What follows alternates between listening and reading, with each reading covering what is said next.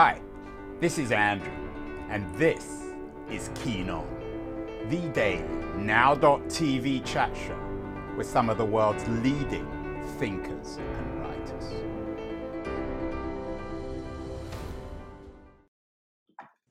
Hello, everyone. A happy or not August, that's a major mistake. April 14th, 2021. It's getting warm. Spring is here, although given our environmental crisis, perhaps we can't quite see the spring at the moment. Um, this spring, the sexiest thing out there, I think, is uh, a word that is being called infrastructure. Everyone's claiming a bit of infrastructure here. Uh, Biden's infrastructure plan for 2.3 or 2.9 trillion, whatever it is, is being met with uh, Republican skepticism. Republicans, of course, are always skeptical about anything that doesn't uh, come from them. Uh, and Congress now is gearing up to work on Biden's infrastructure plan. Everyone is claiming that their little thing is infrastructure. The plan apparently calls for cities to limit single family zoning and to build affordable housing. Some people are arguing that domestic labor should become infrastructure. Uh, my guest on the show today had a New York Times piece yesterday uh, with a headline. You don't see the headline, they changed it, but the original headline was We need an infrastructure package for nature. And it was an argument suggesting, and I am quoting it here, uh, it's a wonderful piece in the Times. The thing is, nature has its own infrastructure. What nature needs is for us to get out of its way and let its systems function in the manner that billions of years of evolution enabled it to do. We need a different kind of infrastructure entirely, one that accommodates the natural world and puts the long term needs of ecosystems before the knee jerk urges of all of us so eager to get back to life as we knew it. One of the authors of that excellent provocative piece uh, in the Times is my guest today. Uh, his name is Paul Greenberg. Paul is the co author of that wonderful New York Times piece on uh, making infrastructure nature, and is also the author of a really interesting new book, uh, The Climate Diet 50 Simple Ways to Trim Your Carbon Footprint. Paul, let's start uh, with this idea of nature as infrastructure. Was that a, a a, metaphorical argument, or do you think that it's a literal one? I think, as I wrote, nature has its own infrastructure, and I think what we've largely done is broken apart a natural system that is naturally inter- interconnected, um, whether it be the integrity of a forest that allows creatures to migrate over great distances, whether it be a river um, that connects upland territory to the sea. We've ecosystem after ecosystem inserted ourselves into the dialogue nature has with itself. So, in the case of a river, it's a dam. In the case of a forest, it can be a road. Um, and I guess uh, what we're dealing with is a very fragmented natural world right now. We do actually have the know how and the science and the knowledge and the technology to piece those pieces back together. And um, I guess, you know, it's it gives a lot of environmentalists like me chills when you hear about $2 trillion for infrastructure. I guess what we're all about. Is it a good or a bad chill, Paul? Are you suggesting that it makes you excited that you your hands on some of this money, or does it disappoint you because the money's going in the wrong direction? Well, we don't know yet. It's it's it's a chill. It's good that you point out it's a double. It's a big chill, whatever it is. Um, it it it sends shivers down my spine in a good way, in the sense that I love the idea of changing our uh, power system over from fossil fuels to renewables.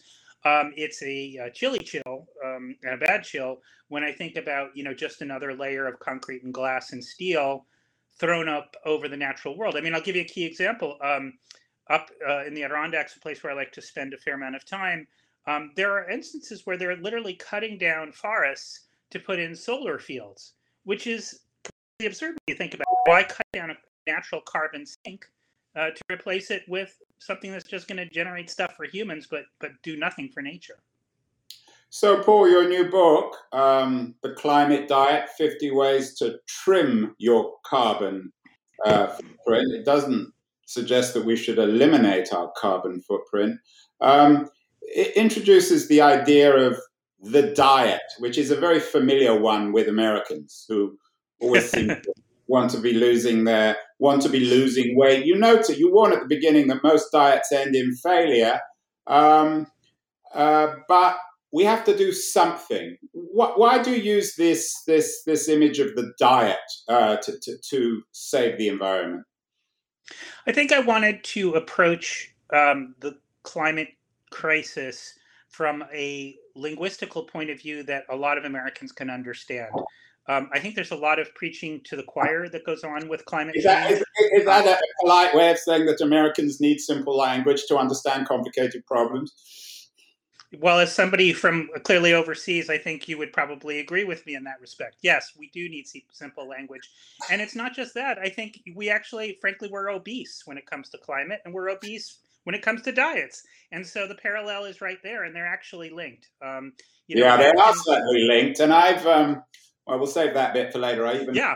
a, a, little joke. You and, and you say still some diets do work, and these successful diets tend to be modest in their goals, incorporating small changes over long periods of time.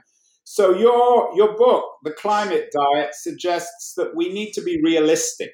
We can't imagine that we're going to save everything overnight, and we need to take small steps. Is that fair?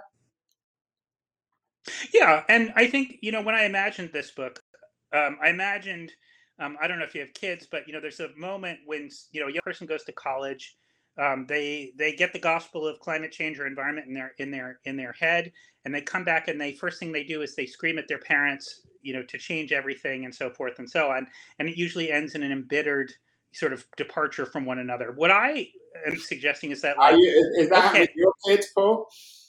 Um, it's happened more with as me as a child when I came back and yelled at my own parents. Uh, my son hasn't gone to college yet, so we're still waiting for that moment.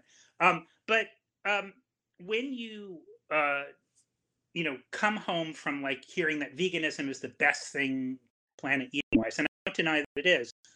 Um, you know, you're not going to get grandparents um, in Topeka to go vegan. However, as I suggest in the book, a switch from beef to chicken actually will cut their carbon footprint, at least what they're doing from meat, they'll cut it by about 75%. So I'd rather have a huge swath of the American heartland switch from beef to chicken than just getting a few of them, you know, switching over to, uh, you know, Impossible Burgers. So I think that's, you know, the kind of incremental things that I, I'm trying to encourage. And I'm trying to encourage, you know, everyone says this is an all hands on deck moment. And surveys say that 75% of Americans, whether Republicans or Democrats, feel that climate action is necessary, and yet very often on the Republican side, they don't take the action. So here's an invitation: if you want to take the action, these are actions that you can take without, you know, necessarily getting stigmatized by your, your by your community that you've become some sort of like impossible burger vegan lunatic. Impossible Burger. Don't don't encourage me, Paul, to pr- mispronounce your name again, or miss. Uh, next time I'll call you Paul Impossible Greenberger.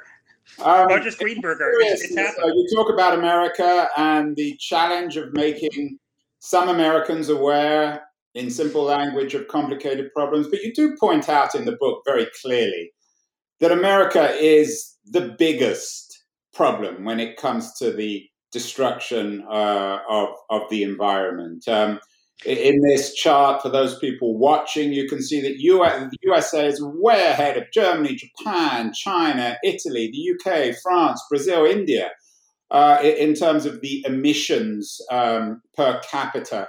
Uh, what's gone, in all seriousness, Paul, what's gone wrong here? Why are the Americans so responsible? Is it because they have the most advanced economies, or is it because they're just simply lazy and uncaring?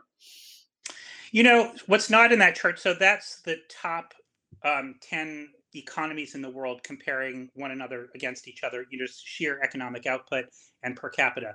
What's interesting though is that the other countries that are up around our level, which aren't on the chart because their economies aren't as large, are Canada and Australia. And I think it has, so they're not on that chart that you're showing right now because their economies aren't as large and they don't have as overall large impact, but per capita, they are as destructive. And I think there's something about a colonial economy that um, makes it more aggressive when it comes to using up uh, uh, resources and being more wasteful.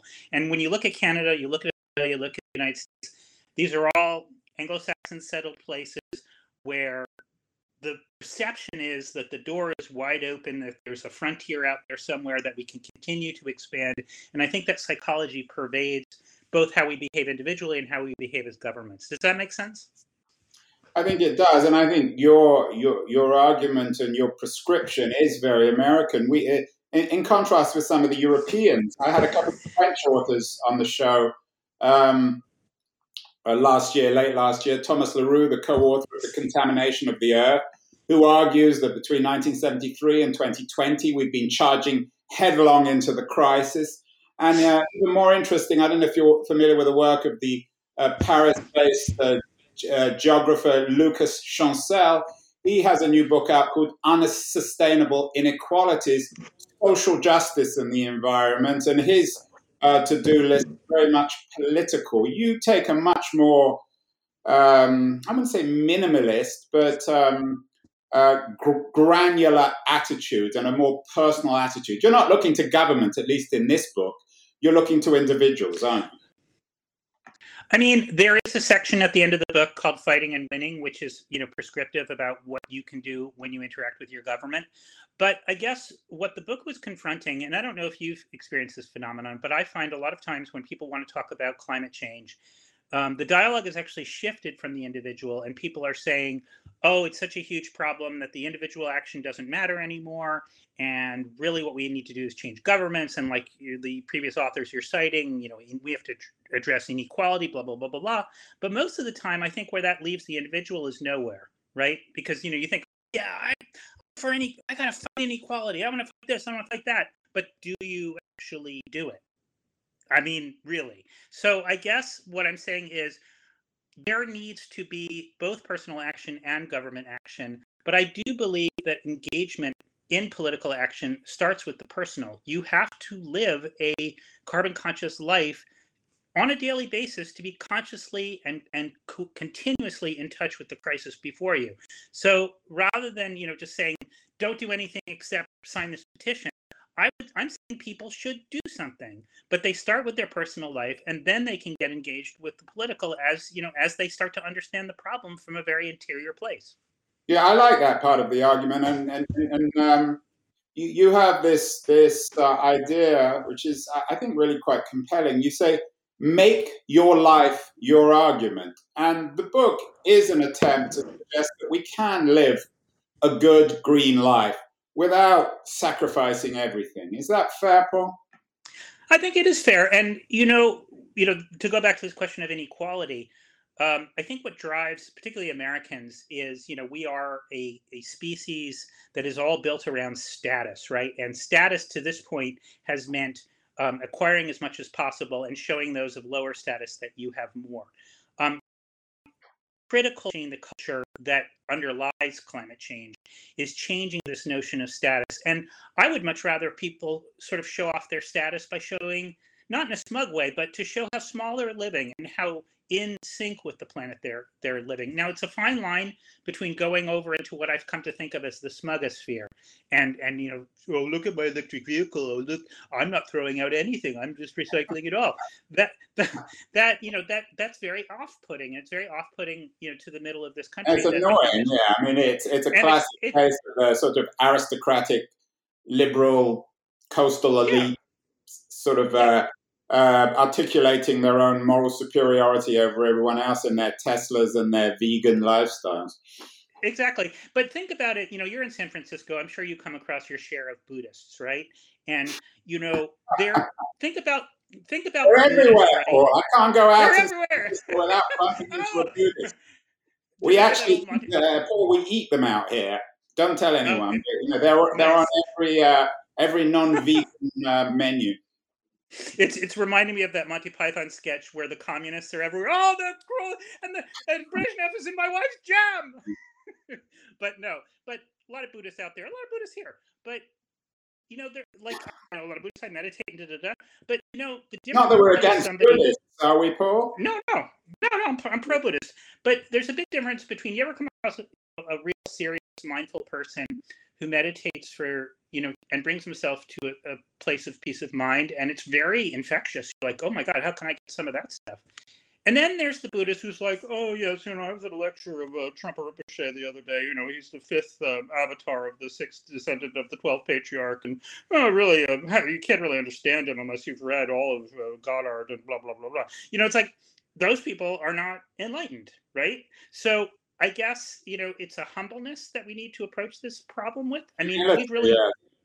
We've really I, messed up. We've really messed up. Your, um, as your co-author told me when he was on the uh, show, I know you're part of uh, Carl Safina's uh, institute, and he uh, co-wrote the, the New York Times piece. Why humility is essential in the face of nature. So you're on the same humble page as Carl Safina, right?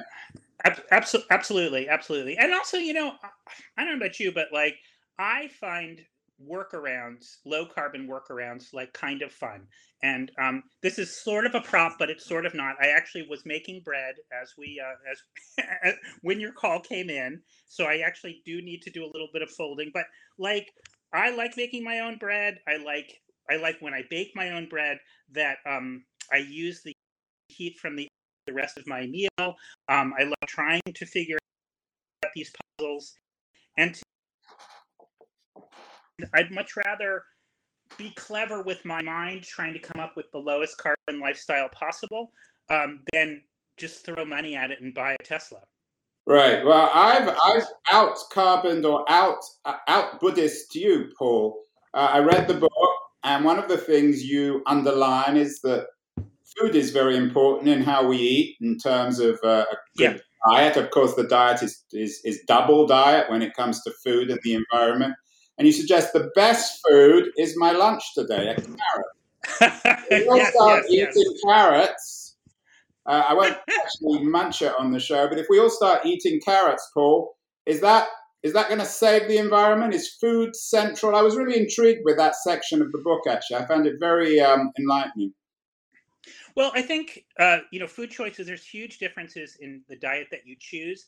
Um, the carrot that you raise, um, or the point you raised the carrot, is that um, you know this again, carrot didn't expect to become a a, a media I'm ready for my close up now, says the carrot. Um, but you know, I tried to have this book be fun too, because again, there's a lot of lecturing that goes on. Um, with the carrot, reason I threw that out there is I asked, uh, you know, this book is not me speaking all the time. Most of the time, it's just I asked experts out there if I want to do the very best thing, what would I do? And so people who do what are called life cycle analyses, um, I ask them, what's the sing, what's where do you get the most nutrition bang for the least carbon emissions buck? And people circle around carrots. Um, so carrots, excellent meal choice. Um, after that, actually, a really super um, high nutrient carbon choice it's anchovies, yes. Exactly. Yeah, so another I, of my favorites. So I was very disappointed to learn that prawns or shrimps are very bad for the environment and one of my favorite foods. So not sorry, sorry. Sorry, yeah, no, the prawns are a double dipper because they're pretty. Um, to farm them, it's pretty carbon intensive for the feed. But on a, on addition, when you uh, dig mangrove uh, ponds and mangrove forests, you cut down mangrove trees, and mangroves are four times more carbon efficient, are four times more efficient at sequestering carbon than tropical rainforests. So oh, uh, stay away from the we get to, I, I, do want to get to the, the, the granular part of the book. Um, yeah, sure. But I, I did like your point about um, our attitude, you, and you do lay this out. I think, in again, in a convincing way you argue don't shame and don't blame the poor and the powerless. And I think those are both really important messages in a book about uh, uh, trimming our carbon footprint. Why do you think we are, or some of us at least, in the in the green movement? Why do we blame the, the, the poor and the powerless?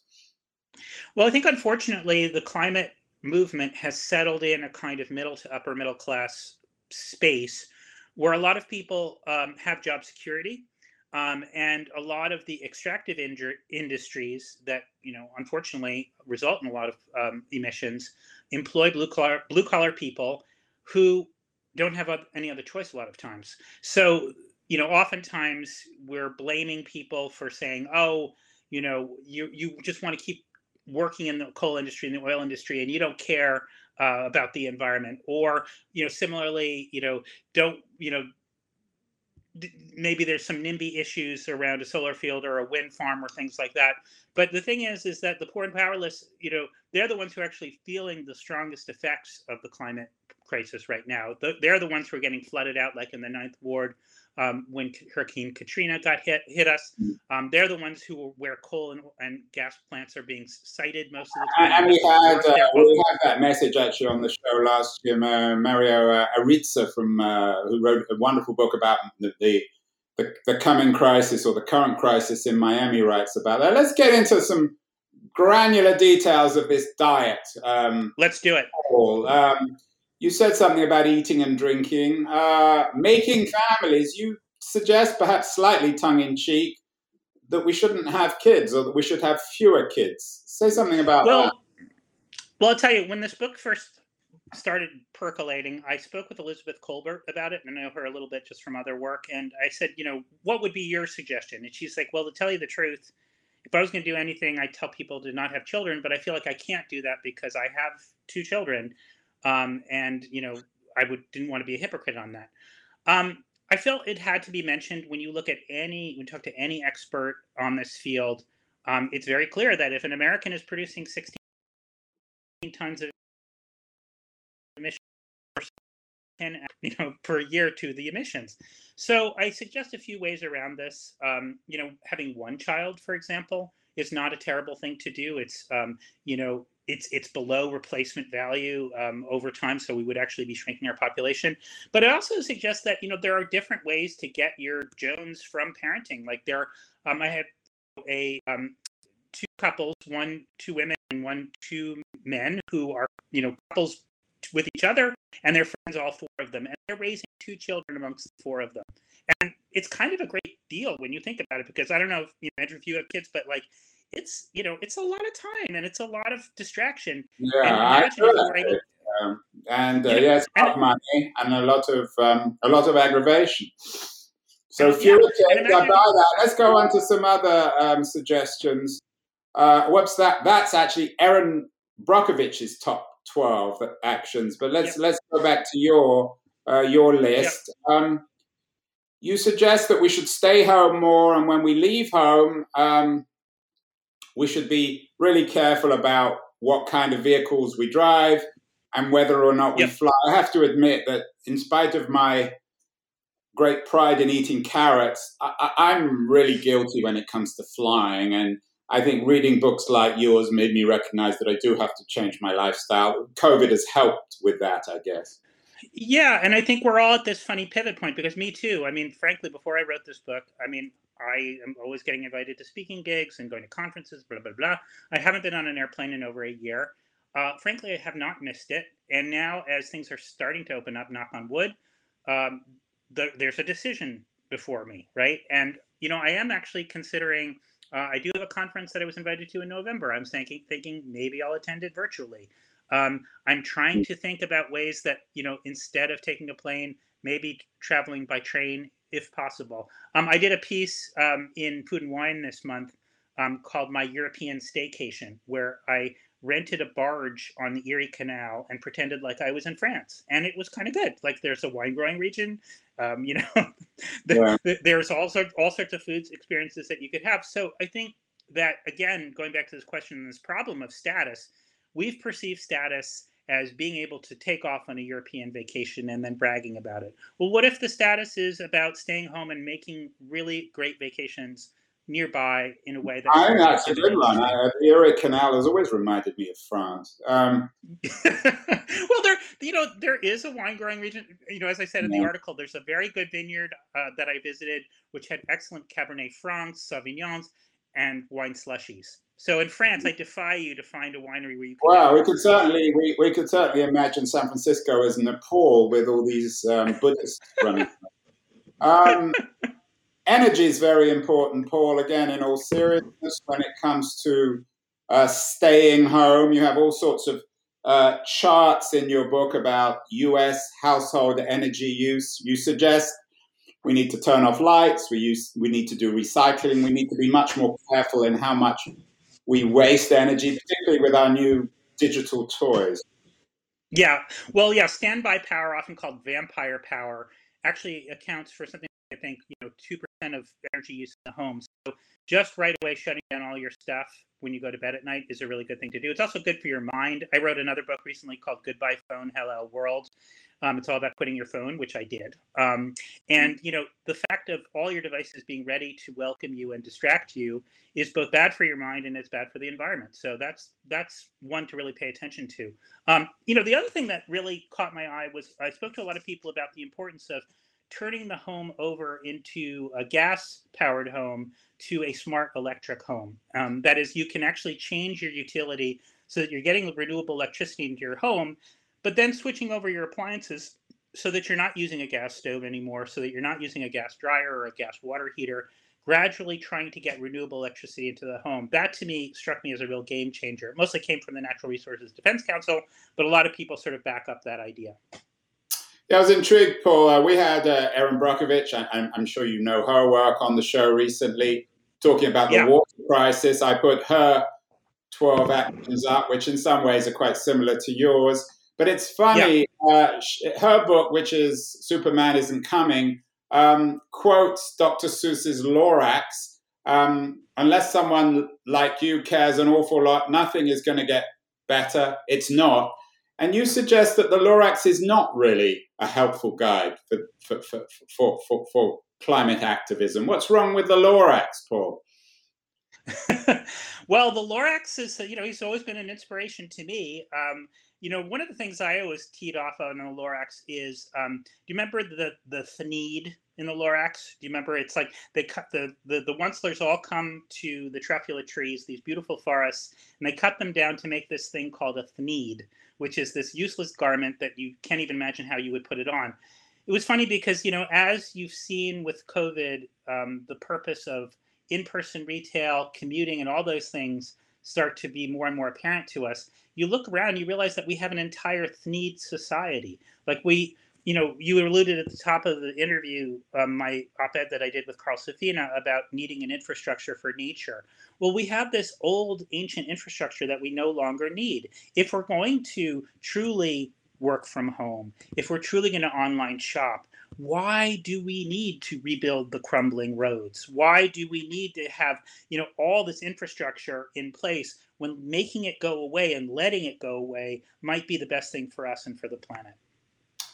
Paul, finally, um, we've we you, have mentioned having kids or not having kids. You've mentioned you've got kids. I've got kids. Most mm-hmm. people here uh, watching this probably will have children.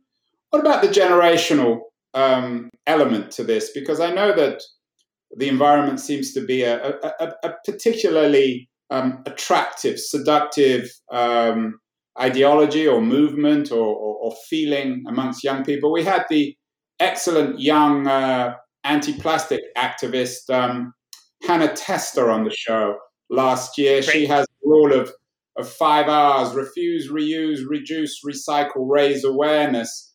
Um, is there something generational about this? Your book, in some ways, seems to be more directed towards you and my generation, homeowners, parents, rather than young people.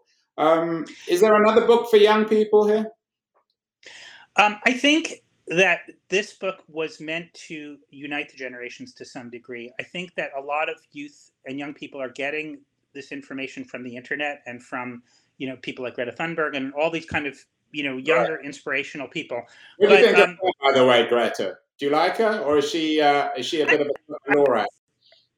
No, I mean, I, I think she's great. I mean, you know, it's like she's speaking, you know, there's no greater symbol of truth to power than this small young girl, you know, really talking straight to these people who mostly just prevaricate. You know, I've, I, it's just astounding and amazing to me to watch her, um, you know, really look people in the eye and say, no, you know, what you're doing is basically lying and prevaricating. So, yes, bring on more Greta Thunbergs. Um, there's one thing I want to say about the generational divide. It's funny because I, uh, when I teach university, and um, one of my students. You're at NYU, recently, NYU, right? My son yeah, just yeah. graduated from there. Oh, congratulations! Um, so I contributed to your wages, Paul. Imagine that. Well, yeah, and I contributed to your debt.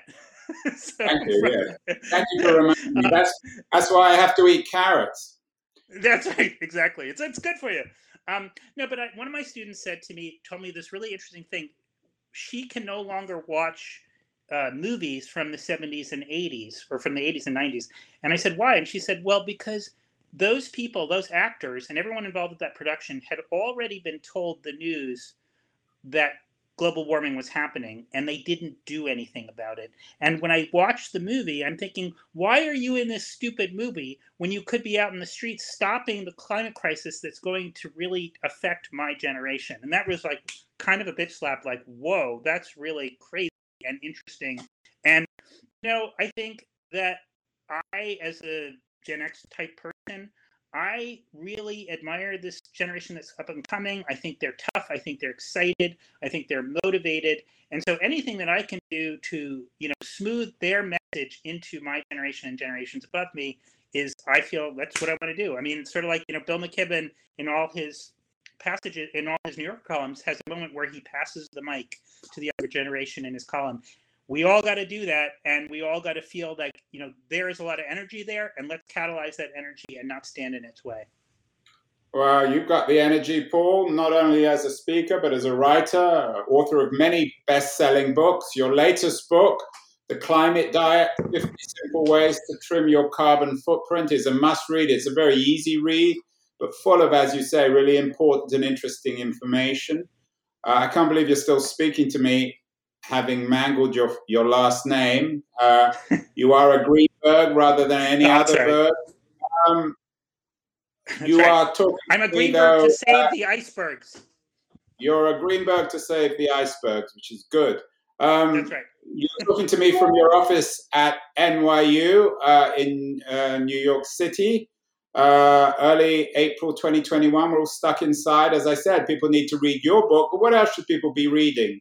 Uh, So, so I'm quite fond of, of this book, um, Becoming Wild by my good friend Carl Safina. Um, it's a really terrific new book about the culture of wild animals and how animals actually do have culture and how they develop it and how they learn. It's a really beautiful book, and I, yeah, I know he was on the show. Always uh, on uh, not uh, Carl. I'm mixing up my Carls and my Pauls. Carl was on the show last year talking about that book. It's a wonderful read.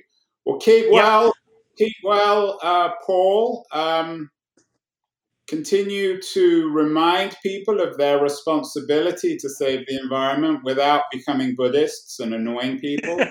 let's not shame not others, and let's not shame certainly the the poor or the um, the powerless. Uh, good yep. job with the book. Keep well, and uh, next time you come on the show, I will not get your name wrong. Thank you so much. My pleasure. Take care.